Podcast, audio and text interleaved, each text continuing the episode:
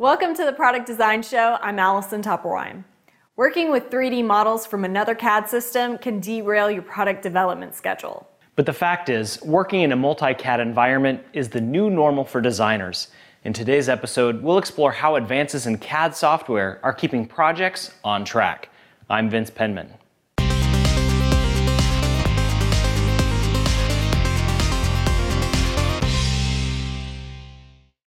In a perfect world, everyone would use the same CAD system, and collaborating with customers, suppliers, and partners would be a breeze. Unfortunately, that's not the way mechanical design world works. Different companies use different CAD packages. For the longest time, this has meant major problems in multi-CAD collaboration. But what's not often discussed is why different CAD systems cause a problem. Basically, it boils down to not all 3D models are created the same. Take, for example, this model.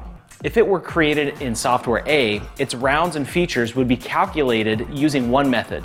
But if the same model were made in software B, its features would be calculated in a different manner. So if you import this model from software A to software B, all of its geometry would be interpreted incorrectly. That means you've got to spend hours cleaning up the model's geometry before it's back to its original condition. Another issue that made working in a multi-CAD environment difficult was that different CAD softwares define features differently. This means that when you move your design from one CAD package to another, the destination software can't determine your model is made of numerous features. It just sees a dumb solid. And a dumb solid, as its name suggests, doesn't contain any of your original model's design intent. But that was how working in a multi-CAD environment used to work.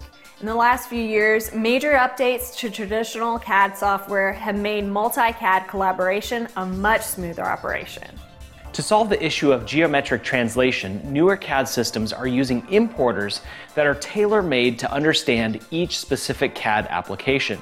So rather than insisting an imported model speak its mathematical language, CAD softwares now use a software-specific translator to create more accurately imported models. Because these translators are in place, the problems associated with losing design intent during an import are also fading into distant memory.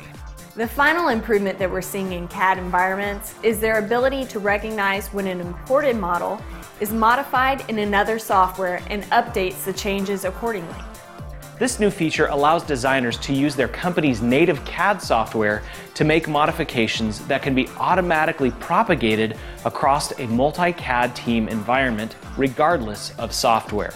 Because of the improvements in the way that CAD environments work with one another, multi-CAD collaborations are becoming much more productive. This episode is sponsored by PTC, to learn more about PTC's multi-CAD design solution, visit ptc.com slash solutions slash multi-CAD design. And thanks for watching this episode of the Product Design Show. Please give it a like on Facebook, subscribe on YouTube, or give us a rating on iTunes.